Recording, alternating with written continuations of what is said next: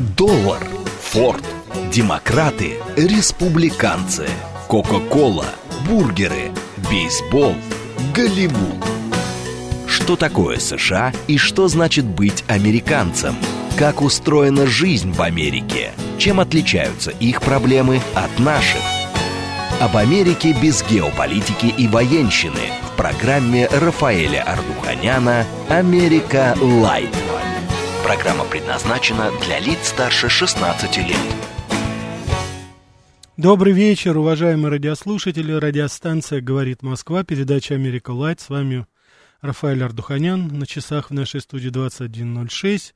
Начинаем нашу передачу, где мы говорим об Америке, но уже без политики, без этих страстей, которые мы с вами предавались в течение дня обсуждая те или иные политические процессы в российско-американских отношениях, в Соединенных Штатах Америки. Сегодня мы поговорим с вами немножко о другом, попытаемся немножечко расслабиться, хотя тема не совсем располагает к полному расслаблению, но тем не менее мы попытаемся с вами. Во-первых, я хочу поблагодарить вас за очень хороший отзыв по нашей прошлой передаче неделю назад. Мы с вами говорили о рок-н-ролле, о том, как он зародился, кто стоял у истоков рок-н-ролла. Передача, судя по вашим сообщениям, понравилась. Я практически ни одного негативного отзыва не видел. Поэтому спасибо вам большое. Я и дальше буду стараться вас знакомить с теми или иными темами, историческими фактами, общественно-политическими фактами из истории Америки, которые вам интересны. Я хочу напомнить, что некоторые передачи, программы, которые я готовлю для Америка Лайт, продиктованы вашим желанием, вашими пожеланиями, поэтому не стесняйтесь оставлять ваши пожелания, а я в меру своих возможностей, с учетом моего опыта работы в Соединенных Штатах Америки, постараюсь подобрать интересный материал, который будет а, представлять всеобщий интерес. Мы говорили о Миссисипи, мы говорили о джазе, мы говорили о многих вещах. Сейчас мы с вами поговорим об э, одной не очень, скажем так, приятной вещи, которая тоже, если не была создана, но расцвела в полном объеме именно в Соединенных Штатах Америки, причем именно 200, вот как раз тогда, когда эта страна и была организована, тогда, собственно говоря, вот это процесс под названием преступность, организованная преступность, он стал шагать, собственно говоря, по всему миру. Создание этнических групп, этнических банд. Меньше всего, конечно же, я хочу вам сказать, что я буду сейчас а, вас, вы, которые уже посмотрели и фильмы Мартина Скорцезе, и Форда Коппола, а, и меньше всего я буду сейчас говорить о мафии, об Аль Капоне, хотя, конечно, мы их тоже помянем. Я хочу немножко дать историческую ретроспективу, потому что ведь э, так называемая Коза Ностра мафия, они не на ровном месте и не, на, и не в пустом месте появились. Этому предшествовали, на мой взгляд, очень-очень интересные процессы, которые в той или иной форме дадут нам с вами представление о том, как же создавалась Америка, какие процессы происходили внутри этого общества. Тем более, что совсем недавно мы с вами говорили о Дне независимости, 4 июля, это праздник общеамериканский, и, конечно же, мы говорили очень много о том, как Америка добилась независимости, но в то же время, именно вот тогда, именно в те годы зарождалось и другое явление, которое потом получит название организованная этническая преступность. И уже она потом в полном масштабе, вот в нашем современном понимании, стала шагать по всему миру. 1776 а, год, война за независимость. В этот момент происходит очень много, как вы понимаете, событий внутри Америки. А, идут ожесточенные бои, но вот именно уже тогда, вот в этот момент, когда Америка приобретает свою независимость, тогда уже на арену выходят определенные этнические группы, крупные, которые составляют основу Соединенных Штатов Америки на тот момент, которые, собственно говоря, помимо того, что они создали промышленные какие-то ассоциации, сельскохозяйственные ассоциации, но вместе с этим возникали и преступные сообщества. Я прежде всего сейчас хочу сказать, это вот о первых людях, которые приехали тогда, вот на тот момент были основной частью а, Америки, Соединенных Штатов, тогда они назывались Северо-Восточные Соединенные Штаты, это англичане, ирландцы и немцы. Немецкая диаспора была одна из крупнейших, она даже в какие-то моменты по численности превосходила английскую. И как раз вот в этот момент, вот именно в, конец, в конце 18-го, начале 19 века формируются вот эти как раз преступные группировки в этой среде. Они занимаются и разбоем, и грабежом. Я не говорю сейчас о Диком Западе, я не говорю сейчас о том времени, которое наступит после, когда это время будет ограбление поездов, когда будет время шерифов. Это еще то время, когда в Америке еще еще не сформировалось это общество. И Америка тогда представляла себя лишь маленькую, там, четвертую часть того, что она, чем она сейчас является. Поэтому как раз вот тогда была, были вот эти как раз и банды. Особенно ир, надо обратить здесь внимание на э, ирландские, э, ирландские группы, потому что был такой, знаете, определенный вброс допинг как раз в тот момент, когда в середине 19 века, я убежден, что многие из вас знают, произошло трагическое событие. В Ирландии это был совершенно жестокий голод. И не забудем забывать, что Ирландия тогда была еще колонией Англии, она не освободилась, она освободится только в начале 20 века, по-моему, в 1921 году. Вот, поэтому, конечно же, вот именно ирландцы, они в очень большой степени составили костяк будущих уже таких крупных группировок и в Нью-Йорке, и особенно в Бостоне. И потом это нам еще, знаете, так отразило, немножко, э, так сказать, отозвалось это. Э, вы знаете такое семейство Кеннеди, вот они как раз происходили, потомки, вот именно из этих выходцев из Ирландии вот, 17, 18 века, и которые дали нам это семейство, дало нам и, с одной стороны, и президента, и министра юстиции, то есть это Джон Кеннеди, э, конечно, Роберт Кеннеди, Эдвард Кеннеди потом был. Но отец их, как, наверное, вы знаете, он был, так сказать, человек с очень-очень темным прошлым, который занимался так называемым бутлегерством, незаконной продажей алкоголя во время сухого закона. А до этого дедушка Кеннеди, он тоже был человек, ну, скажем так, с мягко, с очень-очень подмоченной репутацией. Но эти люди были достаточно богаты, они вкладывали деньги в промышленность, поэтому они, собственно говоря, были хозяевами тогда этой жизни. Ну, чем вам не организованная преступность, чем вам не олигархат того, того времени, конечно. Вот. Так что вот начиналось это все вот приблизительно вот именно с этого, с этого момента. Да, конечно же, Нью-Йорк становится тогда центром этого. Я думаю, что э, в, в тот момент еще, когда мы не знали, что такое Гарлем, вот в том смысле, в каком... Тогда это было такое достаточно мало заселенное место, там как раз вот э, тот, кто из вас смотрел замечательный фильм Мартина Скорцезе «Банда Нью-Йорка», вот эти пять, пять улиц, Five Points называется, вот это как раз было то место, где сорганизовывались вот эти группировки. Это была и англиканская группировка, они называли себя Native America, да, вот мы, как говорится, те, кто аборигены Америки, они индейцев не считали тогда этого, это были англичане. Вот. А противостояли это, конечно же, вот банда кроликов. Кстати, банда мертвых кроликов, мертвые кролики, это действительно, это реальная банда, это которая была тогда, она была тогда, собственно говоря, создана. Вот, и вот я вам могу дать такую дату. В 1855 году в Нью-Йорке проживало 30 тысяч, 30 тысяч человек, которые были в той или иной форме связаны с бандами. Вот, поэтому Здесь, конечно, мы можем с вами э, говорить, что это было достаточно распространенное явление. Вот. Эм, кстати, вот потом уже Мартин Скорсезе взял за основу своего фильма, он как раз взял рассказы вот Герберта Эсбери, который в своем произведении вот как раз рассказывал об этих бандах пяти улиц, и потом это уже легло в сценарий, и вот этот знаменитый фильм «Банда Нью-Йорка», там в очень большой степени это было, конечно, это были реальные события, и персонажи, которые были в той или иной степени, они были достаточно, достаточно реальны. Поэтому, значит, вот это как это все, собственно говоря, начиналось. Потом мы с вами вот можем себе представить как раз э, ирландцы, которые в тот момент начинают очень активно работать, и, конечно же, они в силу определенных обстоятельств, они уже вытесняли в той или иной форме англичан, это противостояние с англичанами, оно продолжалось достаточно долго, и поэтому ирландцы, конечно же, они искали точку опоры и пытались вот именно в Америке хотя бы осуществить такую свою мечту о независимости. И в данной ситуации они пользовались огромной поддержкой, конечно же, и политиков ирландцев, которые там были. Поэтому вот это сращивание организованной преступности э, на рубеже вот 19 века, середины 19 века, конец 19 века, это было совершенно нормальным явлением. С другой стороны, в Калифорнии происходили другие процессы. В Сан-Франциско, в Лос-Анджелесе, в основном это Сан-Франциско, там создавалось, это было, как говорится, очень большое влияние китайской мафии.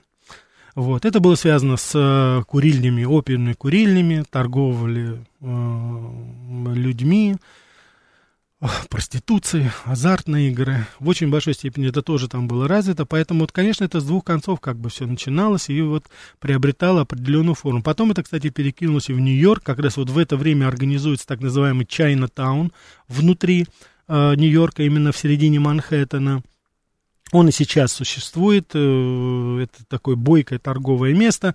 Преступности там стало, конечно, поменьше, но, тем не менее, а, район сам по себе не очень приятный. Если вот вы будете, там это Канал-стрит, так называемая, это как раз она так, знаете, пер, э, перпендикулярно рассекает как бы мысленно Манхэттен пополам. Там до сих пор это такое место совершенно каких-то невообразимых трущоб, катакомб, ходов. То есть там люди появляются непос... ниоткуда непонятно и исчезают точно так же. Это вот сам, как говорится, я непосредственно это все видел. Конечно, это совершенно какое-то такое э, очень-то особенное такое нью-йоркское зрелище, к нему надо привыкнуть, потому что, конечно, люди там достаточно э, ведут своеобразный, даже сейчас им ведут достаточно своеобразный образ жизни. Вот. Точно так же на, именно в Калифорнии огромное влияние. Вы знаете, что ведь только э, в середине 19 века э, Америка завоевала и южные, и западные штаты. Это и Калифорния, и Техас, и Аризона, и Нью-Мексико. Поэтому, конечно же, там было огромное влияние мексиканцев в той или иной форме. Надо сказать, что еще во времена борьбы за независимость, э, так называемые бандитос мексиканские, они, собственно говоря, колесили по Дикому Западу точно так же, как и одинокие ковбои. Вернее, ковбои сейчас я не говорю, а это были просто люди-бандиты. А, вот, белые, скажем так, да, и вот индейцы, которые были тоже там ходили, это было такая, знаете, ну, название само говорит на себя, это дикий-дикий запад, поэтому сказать, что там была преступность, это все равно, что сказать, что в рыбном магазине была рыба. Конечно, это все было, и там, но там была настоящая война, это были определенные военные какие-то действия, это нельзя сказать, что это была какая-то преступность как таковая. Иногда там доходило до того, что город менял своего шерифа по несколько раз в неделю, их убивали просто. Вот. Но вот именно вот такая организованная преступность уже в гражданском обществе, она начиналась вот с, с побережья как бы. Это вот Калифорния с одной стороны, с другой стороны это был Нью-Йорк. Вот, поэтому, конечно, вот мексиканцы, они очень большое влияние оказали. И сейчас мы, собственно говоря, если будем с вами говорить о облике вот преступного сообщества в Америке, оно в очень большой степени характеризуется именно вот с одной стороны, это мексиканскими, даже нельзя сказать мексиканскими, это, наверное, испаноязычные, потому что сейчас влияние огромное оказывают не только мексиканцы, но это и Гватемала, но это и Ямайка, это и Колумбия, конечно, это, конечно же, э, это острова Кубинская, кстати, то же самое, мы с вами знаем, это вот выходцы с Кубы очень большой степени оказывают влияние на это. Но это уже а, Флорида в основном, потому что кубинская, американо-кубинская диаспора, она в очень большой степени контролирует именно вот а, штат Флорида. Там и конгрессмены, вот Марк Рубио, которого мы часто упоминаем в наших утренних передачах в той или иной форме, очень такой антисоветский настроенный антироссийский настроенный человек. Ну, не мудрено, потому что его родители были беженцы с Кубы. Они приехали сюда, бежав от э, революции Фиделя Кастро, и, конечно же, любить им, собственно говоря, на главного спонсора этой революции, ну, понятно, почему это невозможно было. Так что вот таким образом формировалась вот э, подобная, так сказать, вот такая аура. И, что называется, перцу добавила еще, конечно, 1861 год, гражданская война, когда огромное количество рабов было освобождено, негритянское население. Вы можете себе представить, вот в эту обстановку были вброшены огромное количество достаточно сильных пассионарных людей без денег, без земли, без средств существования. Причем это были не просто рабы, это не были не так называемые домашние рабы, как они называли вот себя. До сих пор, кстати, в негритянской диаспоре в Америке вот ходит такое, знаете, различие, они очень часто говорят. Вот если негр, допустим, слишком в, э, интегрируется в белое сообщество, они говорят, ну это home nigger, это домашний такой негр. В чем разница? Э, значит, nigger, это человек, который на поле работает, это человек, который под палящим солнцем по 14-16 часов в день собирает хлопок или выращивает табак или там овощи или что-то. А домашний негр это как бы тот, который дома прислуживает. Знаете, вот такой Скарлетт О'Хара такая нянечка ее из унесенных ветром.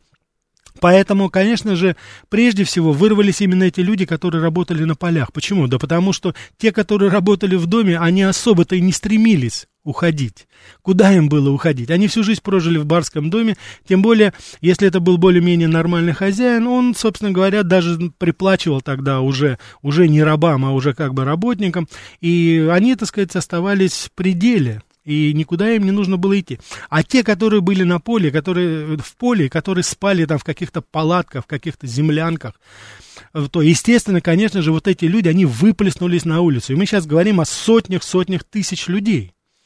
И, конечно же, это не прибавило, что называется, антуражу приятного, позитивного для Америки. Конечно же, именно в этот момент возникают очень многие процессы, которые потом отзовутся в жизни Америки в 20 веке, потому что именно тогда начинают формироваться уже негритянские банды. Ну, что они делают? Конечно, они грабят барские дома, нападают на своих и бывших хозяев, а по основанию, как вы сами понимаете, ненавидеть их было более чем достаточно. Тогда были случаи насилия, и над женщинами, и грабежи, и пожары, и поджоги, все, все, что угодно тогда было. И это как раз тот же момент, вот именно середина, вторая часть 19 века, когда возникло вот это движение Куклукс-клан. Я не хочу сказать, что оно возникло в полном объеме именно потому, что была такая деятельность со стороны бывших э, рабов. Нет. Конечно же, это было общественно-политическое такое явление в Америке, но это в очень большой степени способствовало, потому что я вот сам помню, я читал такие репринты газет того времени, я не знаю, насколько можно было бы им доверять сейчас, трудно проверить, но они пестрели просто вот этими страшными сказками о том, что, или это правда было, о том, что вот группа негров напала на белую женщину, остановила там какую-то тележку, ее изнасиловали, убили, ограбили, и таких очень-очень много было сообщений. Конечно же, в этой обстановке э, стали создаваться вот такие группы, которые занимались самообороной. Они потом назывались, стали называться Куклукс-клан, а потом это уже из таких отрядов самообороны переросло, конечно, в общественно-политическое движение, которое просуществовало более ста лет, и до сих пор, кстати, есть еще его отголоски в Америке, но в основном, конечно, оно существовало вот в такой активной своей фазе и форме а, в, до 60-х годов, когда движение за гражданские права в полном объеме уже ну, перелицевало немножко политическую карту Америки, и, конечно же, Куклукслану был нанесен решающий тогда удар. Вот. Но Куклукслан-то, собственно говоря, исчез, а вот этнические группировки негритянские, они стали сейчас самыми пожалуй, наиболее крупными в Соединенных Штатах Америки, хотя некоторые специалисты говорят, что латиноамериканцы и вот испаноязычные банды, они сейчас все-таки начинают доминировать, потому что этнический состав меньшинств национальных в Америке меняется. До недавнего времени негры были а, меньшинством номер один по численности населения. Сейчас испанцы испанцев стало больше испаноязычных. Поэтому это, конечно, меняет облик не только демографической Америки, но это меняет, конечно, вот эту карту преступного мира, скажем так, в Америке. Если, допустим, мы с вами возьмем тюрьмы, то в очень большой степени мы сможем с вами посмотреть. Там доминируют три основные группы, которые между собой противостоят. Причем я видел а, я был в одной тюрьме, это вот это в Филадельфии, у меня там было, когда я работал там журналистом, у меня была небольшая статья, но я писал там о наших ребятах, которые там сидят, было задание газеты, вот. Но я хочу вам сказать, что тогда вот я разговорился там с охранником, он мне сказал, что здесь, в принципе, балом правят три группы. Это Латиноамерика, латиносы, мексиканские, там самые разнообразные банды, они тоже подразделяются, негритянские банды, вот. И арийцы, общество арийцев. Это белые, так сказать, э, так называемые вот эти байкеры, ребята, которые явно такой фашистской идеологии, у них там и свастика выколота, то есть такие крутые, крупные ребята, передвигаются только на Харлеях Давидсонах или на каких-то огромных-огромных грузовиках, траках, которые, так сказать, невозможно себе даже представить. Вот, так что вот они в очень большой степени сейчас здесь. Но мне он сказал, очень рассказал любопытную вещь. Он сказал, что э, арийцы, так называемые, они очень четко, так как их меньшинство, ну чисто, знаете, демографически их меньшинство, и в тюрьме их меньшинство, потому что по количеству, конечно же, и испаноязычные, и негритянцы, не, негры, они их, конечно же, доминируют. Но арийцы, они очень умело используют а, противоречие между латиноса и э, негритянским населением, обитателями тюрьмы. Они постоянно, так сказать, вот как бы, знаете, манипулируют, то есть там видно подготовка, может быть, э, она вдаст в какой-то степени получше, скажем так, у этих ребят. Может быть, они школу там закончили, а может быть, и колледжи закончили. Поэтому вот они так вот на грани балансируют, и они очень такую тонкую, как он говорит, игру ведут. И в основном они консолидируются с латиносами против негров. Вот это вот тоже вот определенный такой, знаете, новый тип, новый, новый такой тренд, что ли, там. И, наверное, все-таки в целом идет к тому, что белого населения там будет все меньше и меньше, а в основном будет доминировать вот эти два меньшинства, потому что уровень преступности среди них, он зашкаливает, и ни в какое сравнение с белыми абсолютно не идет никаким образом. Вот. Э, подходим с вами потихонечку к 20 веку. Здесь мы с вами видим, что прибывает новая волна иммигрантов. Конец 19 века. Это в очень большой степени еврейская диаспора из Российской империи, из Восточной Европы и итальянцы. Как вы с вами знаем, в 1970 году образовывается а, наконец-то итальянское государство, вот, юг как бы присоединяется к северу, противоречия колоссальные между ними, южные итальянцы, сицилийцы, каламбрийцы, они, конечно, не принимают диктат Рима, как они говорят, Милана, Турин, но это более развитая была, поэтому очень многие из них, очень многие из них именно вот в эти моменты, в 1880-е, 90-е годы, огромный поток, огромный поток, э, э, огромный поток этой миграции идет именно, именно из Сицилии, из Неаполя, он идет в Америку. Миллионы людей тогда приезжают. Селятся они в основном в Нью-Йорке, в Филадельфии, Нью-Джерси. В основном это Нью-Йорк, конечно, был. Немножко Бостон. Кстати, потом это будет вызывать в определенной степени а, противоречия, их такие стычки с ирландцами в очень большой степени. Вот. Но, тем не менее, тогда, вот конец 19 начало 20 века, это уже вот появление такой Коза Ностра. С одной стороны, а с другой стороны, были очень сильные группировки именно вот из эм, выходцев, выходцев из Восточной Европы, евреев. Ну, это Майерландский знаменитый, Бакси Сигал, вот это знаменитые гангстеры, которые, собственно говоря, вместе с итальянцами работали и находили общий язык с ними, и вот до самого последнего времени они были достаточно успешны вот в этом деле. И э, я не буду особо преувеличивать, потому что мне кажется, что по своим масштабам даже итальянцы уже сейчас не могут сравниться с латиноамериканцами и с негритянскими бандами. Но, тем не менее, вот люди вот тогда, они в очень большой степени диктовали свои условия, и э, национальные меньшинства, они были в таком в подчиненном все-таки положении. Потому что именно Коза Ностра, именно мафия итальянская, они контролировали, доминировали как раз и на восточном, и на западном побережье. Особенно, когда Лаки Лучано создал вот эту знаменитую комиссию после убийства двух э, по-моему, э, уби... э, после убийства не, итальянских боссов, которые пытались узурпировать власть, вот, Лаки Лючано, как раз он и с мэром Лански, Э, они как раз вот с скаланом Банана, они возглавили вот эту знаменитую комиссию. И, кстати, очень многие полицейские вспоминают вот этот период, это с 30-х годов до Второй мировой войны, когда действительно был ну, относительный мир – относительный мир вот среди этого, потому что комиссия, так сказать, такой, знаете, это совет директоров был, вот они контролировали как раз все. Если возникали какие-то вопросы, проблемы, они собирались, это был и Лаки Лучан, это был и Майер Ланский, вот, и они решали вопросы, собственно говоря, э, совместно, да, такое, знаете, коллективное решение было, ну, прям такой демократический централизм. И проблем особых не было, не было вот этой такой, знаете, кровопролитных войн между, между, между группировками. Все решалось за столом переговоров, и я говорю, даже сейчас полицейские вспоминают это время, как вот Лаки Лючано очень, так сказать, э, мудро распорядился вот своей тогда властью. А он мог тогда взять на себя управление и стать таким капо дель капо, боссом боссов. Он мог бы, конечно, это сделать. Но он этого не сделал, поступил умно и прожил достаточно долгую жизнь и даже успел помочь Соединенным Штатам Америки во время Второй мировой войны при высадке в Италии. Именно тогда они обратились, американское руководство правительства обратилось к Лаки Лючано, пообещало ему иммунитет, пообещало ему, значит, амнистию, если он там в Палермо, вот как раз на Сицилии, договорится с боссами сицилийского клана, чтобы противостоять уже непосредственно а, Муссолини, вот видите, как, как, как, как странно все-таки иногда поворачивается историческая картина.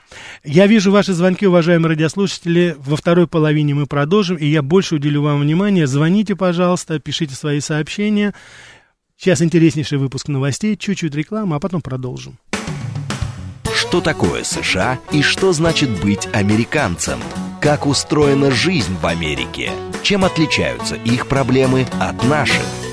Об Америке без геополитики и военщины в программе Рафаэля Ардуханяна «Америка. Light». Добрый вечер еще раз, уважаемые радиослушатели. Радиостанция «Говорит Москва», передача, револю... передача «Америка Light». С вами Рафаэль Ардуханян, 21.36 на часах нашей студии. Значит, позвольте, э, я скажу вам наши координаты, по которым вы можете написать э, ваше послание или позвонить нам сюда в студию. СМС-портал 925-8888-94-8. Телеграмм для сообщений говорит МСК Бот. Прямой эфир 495-73-73-94-8. Телеграмм-канал Радио говорит МСК, Ютуб канал говорит Москва. Давайте мы возьмем уже, спасибо, у нас полная линия. Давайте мы, слушаю вас. Алло. Да, да, Здравствуйте, да. Рафаэль. Здравствуйте. С огромным интересом слушаю вашу передачу. Конечно, невероятно интересно Ой, спасибо. то, что вы рассказываете про Америку. Вот я, знаете, читал Элтона Синклера, вот, э, по-моему, правильно я называю имя и фамилию. Да, да, да. Меня потрясли его вещи, вот, в частности, джунгли, э, автомобильный король и, если я не ошибаюсь, нефть, по-моему, вот еще да, да, да, да, да. Вот, знаете, я читал Драйзера, тоже вот великолепно описывает Америку. Но вот Синклер описывает Америку, это именно вот конец 19-20 э, век. И там, там есть все, и банды, и мафия, и воровство, и социализм, все, понимаете? Вот потрясающие вещи. Вот, да, да, вот, да. Э, Скажите, пожалуйста, а вы фильм смотрели знаменитый «Нефть»? К сожалению, нет. Я вот и вам э, рекомендую посмотреть, и, конечно же, нашим уважаемым радиослушателям, потому что действительно очень много там именно интересной информации Раз... о том, как рождалась Америка индустриально, и кто стоял у ее истоков, да. и сколько а крови, еще... крови на этих богатствах, на этих состояниях, которые потом сколотили Рокфеллер. А этот, фильм, этот фильм его на русском языке он тоже Конечно, конечно, конечно. Он, э, так это, и называется «Нефть». Так и да? называется «Нефть», да, и э, он получил Оскара, и я забыл забыл э, имя этого замечательного английского актера. Он потом, кстати, играл и в э, бандах Нью-Йорка. Вернее, он до этого играл в бандах Нью-Йорка. А, я забыл... Кстати, банды Нью-Йорка, я читал книгу, но это совершенно две, совершенно две большие разницы. Мартин Скорцезе взял ее только за основу, и, конечно, он да. очень много там переделал, да, это. Да. Спасибо книга, вам большое. Книга, Извините, пожалуйста, еще маленький вопрос. Да. Э, скажите, пожалуйста, как давно идет ваша передача, чтобы просто вот... Э, вы можете зайти на пар... вы можете зайти на э, подкасты вот нашей радиостанции, и там они все есть. Это моя да, авторская да. передача. Ну, сколько времени? Год, два? Три, нет, нет, нет. Америка Лайт идет несколько месяцев, по-моему, ага. 5 или 6 месяцев, Все, да. Тогда я хочу просто пересмотреть, потому что я Пожалуйста. удовольствие слушал Спасибо, спасибо. Виватенко, и теперь буду слушать вас. Спасибо, спасибо, спасибо. Ну вот наши радиослушатели здесь пишут, вот спасибо вам большое, что э, еще раз хвалят, вот э, рок-н-ролл был потрясающим, спасибо, это вот э, ID 61511 нам пишет, есть, так что спасибо вам большое за это. Вот, а, а, здесь, значит, еще у нас есть. Говорят, что немцев было еще больше. Ну, совершенно верно, здесь вы делитесь своими впечатлениями, да, говорите также вот о фильме, э, допустим, который есть о которых я уже говорил, это вот и Goodfellas, да, вот и «Славные парни», там тоже это легло. Я, кстати, хочу сказать, что знаменитый фильм «Славные парни», где играл Роберт Де Ниро, Рэй Лиота, а, они как раз описывают очень известный случай, который, по-моему, в 1973 году произошел. Это ограбление терминала в аэропорте Джон Кеннеди а, авиакорпорации, а, авиакомпании Люфганза. Там было украдено драгоценностей и денег на 20 миллионов долларов. Это до сих пор считается самым крупным вот ограблением за всю историю. И, кстати, оно так и было не раскрыто, но там это, конечно, итальянская мафия стояла за этим. Давайте мы еще возьмем. Да, слушаю вас, добрый вечер. А, добрый вечер. Добрый. Олег, э, уважаемый Рафаэль. Да. Вот да, с интересом да, тоже слушаю вас. Спасибо. Знаете, вот, наверное, вы помните, вот по поводу мексиканской мафии вы рассказывали, вот условно говоря, да, помните фильм «Советник»? Примерно 8 лет назад, плюс-минус, он был в прокате. Пенелопа Круз, Фасбиндер играли. Очень, да, «Канцлер», да, да, да, я помню этот фильм, да. Да, потрясающий такой жестокий фильм. Угу. И э, с одной стороны, с другой стороны, я хотел сказать, вот как вы считаете, все-таки вот именно э, ну, черные ребята, э, негритянская мафия или вот, условно говоря, испаноязычная мексиканская мафия, она круче? Как, может быть, они сталкиваются между собой? Они сталкиваются постоянно, как я говорил, это и в тюрьмах э, происходит постоянно. Я рекомендую вам посмотреть сериал «Оз» называется. Он очень такой любопытный, он как раз описывает э, жизнь в тюрьме американской, очень профессионально снят. Вот здесь вот вы пишете, уважаемые радиослушатели, «Подпольная империя», да, это тоже очень качественные. Надо сказать, что, конечно же, американцы снимают очень качественные фильмы о преступном мире, и мне нравится там, всегда нравилось то, что это не просто, ну, пиф-паф и, так сказать, море крови, а там всегда есть очень хороший смысл, и происходит определенное осмысление, и так получается, что наиболее известные, наиболее качественные фильмы, они сняты, ну, действительно, мастерами своего дела. Возьмите и Мартина Скорцезе, возьмите и Квентина Тарантино, возьмите и Кополу. Вот, поэтому... И ЦРУ, ЦРУ крышует наркотики, наркотрафик крышует ЦРУ. Ну, это, это, это, как говорится, уже давняя история. Я просто не хочу сейчас в эту сторону уходить. Мы сейчас здесь о политике особо не говорим, поэтому, да. Спасибо вам за звонок, конечно. Так, деревенский парень, вам тоже доброго спасибо. Спасибо, спасибо. Да, вот я упомянул сериал «Подпольная империя», очень такой, как говорится, хорош. «Однажды в Америке», вот пишет мой тезка Рафаэл тоже, да. Да, безусловно. Давайте мы еще возьмем. Слушаю вас, добрый вечер. Алло? Да, да, пожалуйста, говорите. Добрый вечер, Рафаэль Денис. Да, пожалуйста. А, вот хотел сначала поделиться. Пожалуйста. Если кому-то интересно, а, про немецкие преступные группировки, второй сезон сериала «Фарго». Очень интересно. Но там не только немецкий. Я, кстати, присоединяюсь ну, с вами. И фильм сам по себе хорош был. Э, да, да. И сериал, да, тоже. Но там не только немецкий, согласитесь. Там, так ну, сказать, вот смешанный. Я, так. Ну, я честно для себя открыл, что вот такое есть в Америке, что да, да, поселение да. немцев очень интересно. Да. А, а вопрос такой вот у меня да. возник по ходу. Если вот действительно была так все началось с, Ирланд, э, с ирландской мафией, как так вышло, что полиция, ну, насколько я знаю, на Востоке. Особенно, это вообще ирландская тема, полиция, пожарная. Совершенно верно, да, да, да. так вышло, вот просто интересно. Вы, вы знаете, вы знаете, это очень, вы очень любопытную тему затронули. Дело в том, что это наблюдается, как ни странно, не только среди ирландских выходцев из Ирландии. Это, знаете, вот, как говорится, одна половина стала. Вот был такой... Э, фильм, если вы помните, это «Злой, плохой», это вестерн такой был, это Сержи, Сержи Леоне его снял, так называемый спагетти-вестерн. И там вот как раз э, один из героев, мексиканец, он говорит, я родился в таком городе, где одна часть, было только выбора два, или ты становился бандитом, или ты становился священником. Другого быть уже, как говорится, было не дано, чтобы выжить было. Вот тогда как раз произошло это расслоение, когда все-таки поток иммиграции был достаточно большой, и это происходило определенное расслоение Слейне. Я вам хочу сказать, что в очень такой же степени. Потом уже я застал вот этот момент уже, это вот был конец 80-х, начало 90-х годов, когда я впервые стал приезжать сначала в командировки в Америку. Как раз тогда, вот в середине 90-х годов, я не помню сейчас, 93 или 94 год, во главе э, Нью-Йорка мэром его стал небезызвестный всем нам Рудольф Джулиани. Это человек, собственно говоря, выходец из простой итальянской семьи, человек, который семья подвергалась преследованию мафии. Это человек, который сделал блестящую юридическую карьеру, закончил юридический вуз и стал сначала генеральным прокурором штата Нью-Йорк, а потом он стал мэром Нью-Йорка. Так вот, я вам хочу сказать, что более рьяного борца с мафией, чем Рудольф Джулиани, не было. Это был тот период, когда Нью-Йорк стал настоящим городом. Это был тот период, когда люди в Бруклине, Куинси и даже в Бронксе спокойно выходили и гуляли на улицах.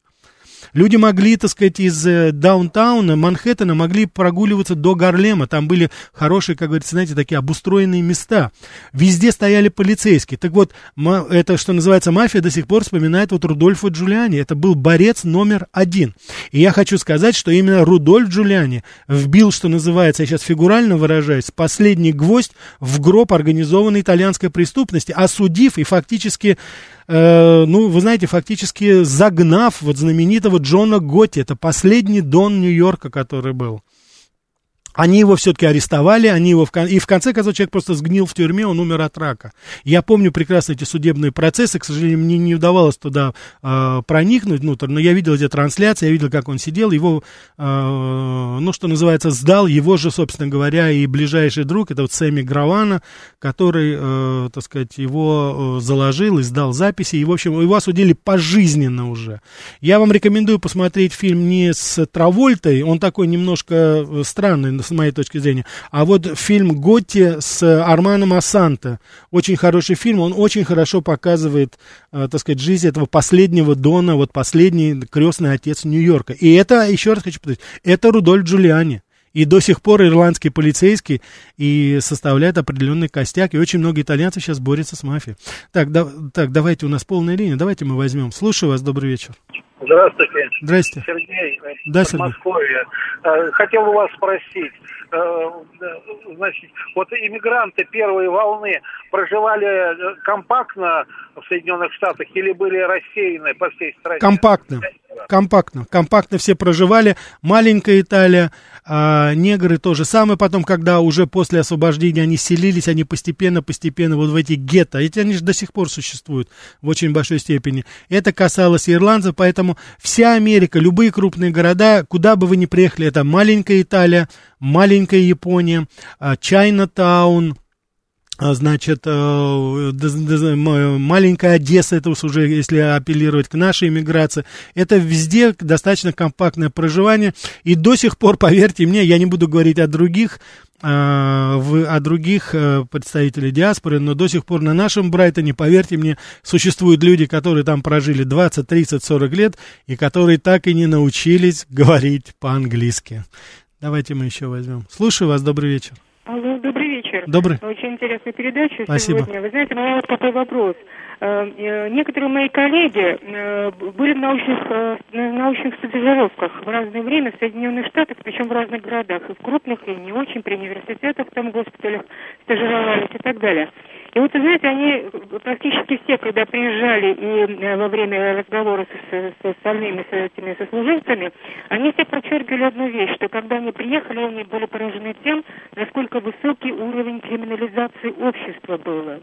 И вот сейчас я слышу слышу о том, что э, значит, полицейские, которые ну, являются анти антагонистами значит, и э, таким прессингом для криминала, э, поставлены властями Соединенных Штатов в такое униженное положение. Возникает вопрос, а что же дальше будет тогда с уровнем преступности? Ваш прогноз. Спасибо. Вы совершенно очень тонко, спасибо вам. Вы правильно подметили, потому что сейчас ситуация складывается просто аховая. Потому что э, работа в полицейской это была наиболее престижная работа наиболее престижно. В, английской, по, по, по, в английском языке есть такая пословица, она перешла потом и в американский, да, э, я всегда хотела выйти замуж за полицейского. Почему? Потому что это обеспеченность, это гарантия социальной обеспеченности, гарантия вашей страховки детей на любые случаи жизни. Это была почетная всегда работа, всегда. Она, она так сказать, э, подчер, это подчеркивалось на всех уровнях власти. Сейчас то, что происходит, это полное свержение, собственно говоря, вот статуса этого. Люди, полицейские сейчас во многих городах Америки просто увольняются, потому что им просто не дают работать, конкретно не дают работать. И ситуация там складывается сейчас просто страшно. Я вам хочу сказать, если честно, вот уважаемая радиослушательница и э, уважаемые радиослушатели, у меня очень много материала, очень много материала по поводу того, что сейчас происходит в Чикаго, в Нью-Йорке, в Лос-Анджелесе. Там идет настоящая бойня.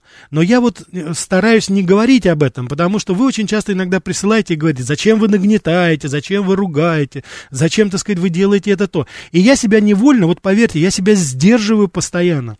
Вот в, в, утром, когда мы с э, Женей Волгиной вам рассказываем о ситуации в Америке, поверьте мне, это не то, что половина, это маленькая часть того материала, который у меня есть. И если вы думаете, что я его выбираю, отбираю, вы глубоко ошибаетесь. Потому что ситуация действительно сейчас, вот в криминогенном плане, она складывается очень и очень и очень плохо в Америке, особенно в крупных городах. Вот в частности, если вы интересуетесь этой темой, посмотрите, что сейчас происходит в Лос-Анджелесе, вообще в Калифорнии, и особенно в Чикаго, то, что сейчас происходит.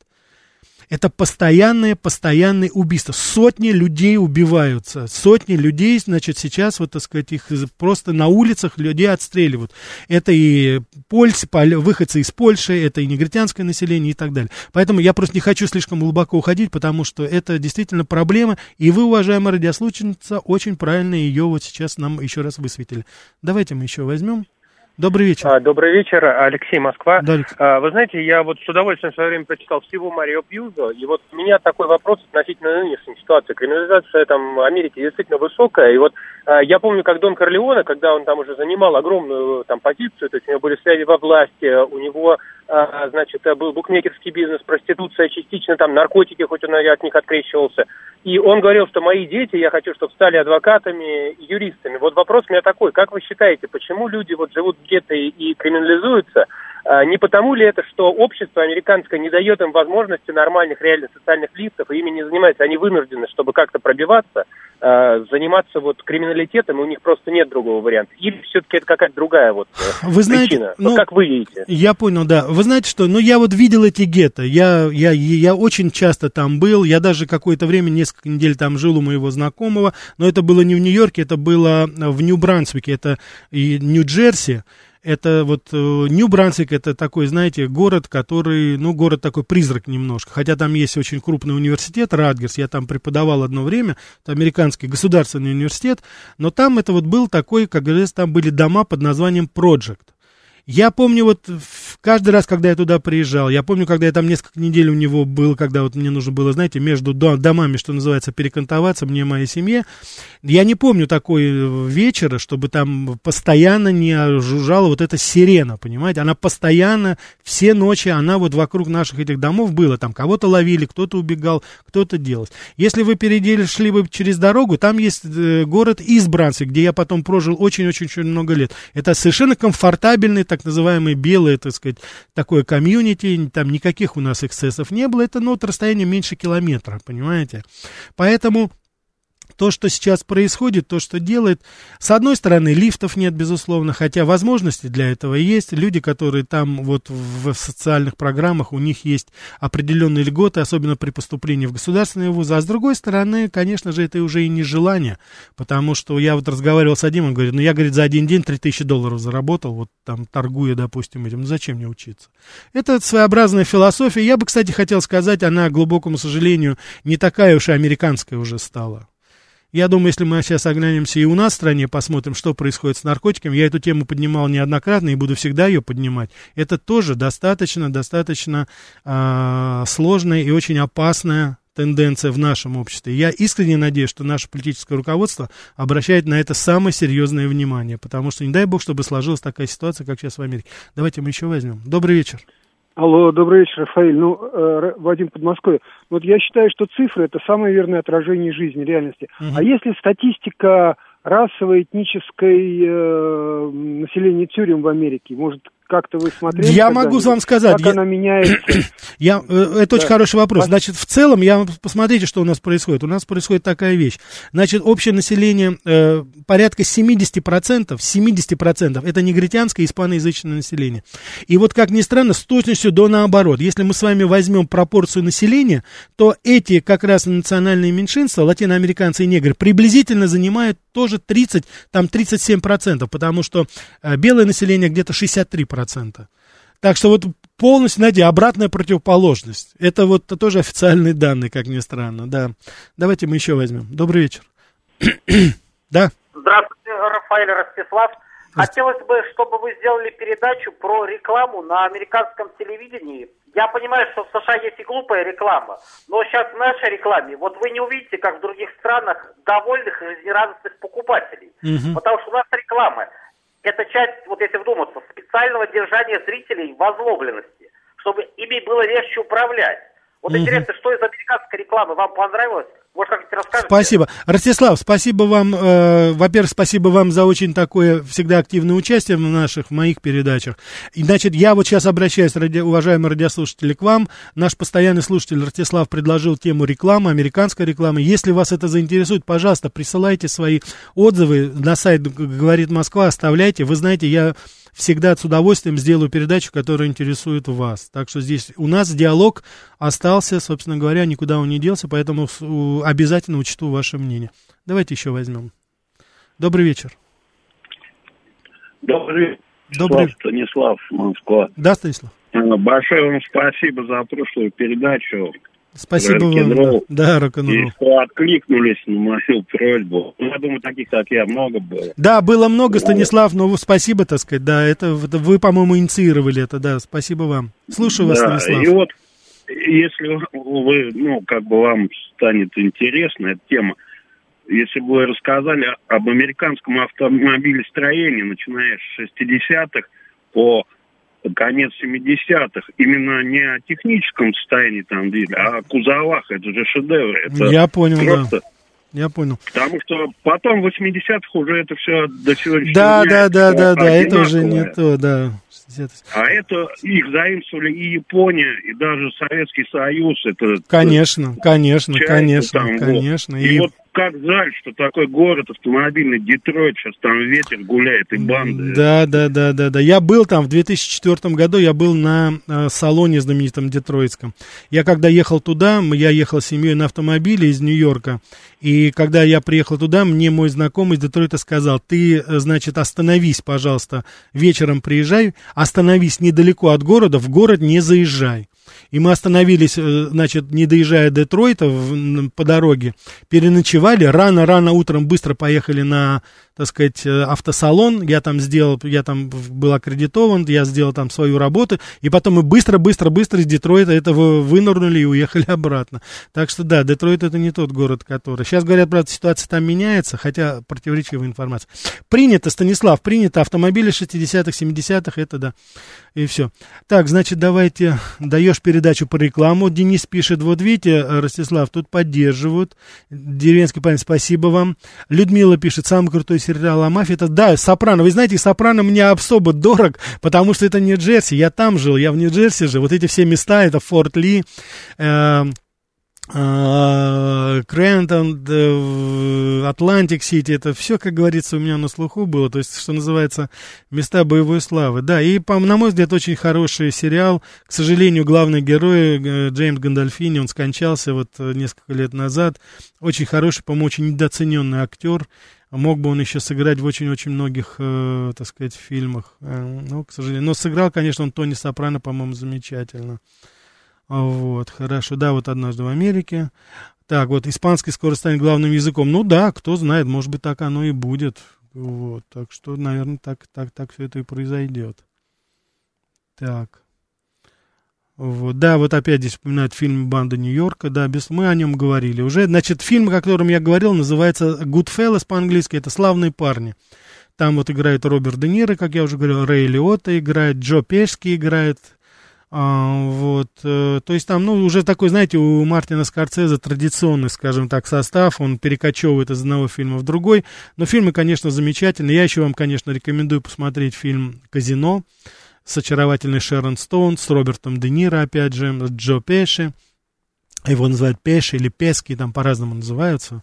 Вот. А, так что итальянцы это Пески, по-американцы Пеши называют. Вот. Но актер, конечно, он очень хороший. Хотя вот в последнем фильме «Ирландец» он мне совершенно не понравился, как и Роберт Де Ниро. Очень какой-то искусственный фильм по сравнению с тем, что было до, до этого.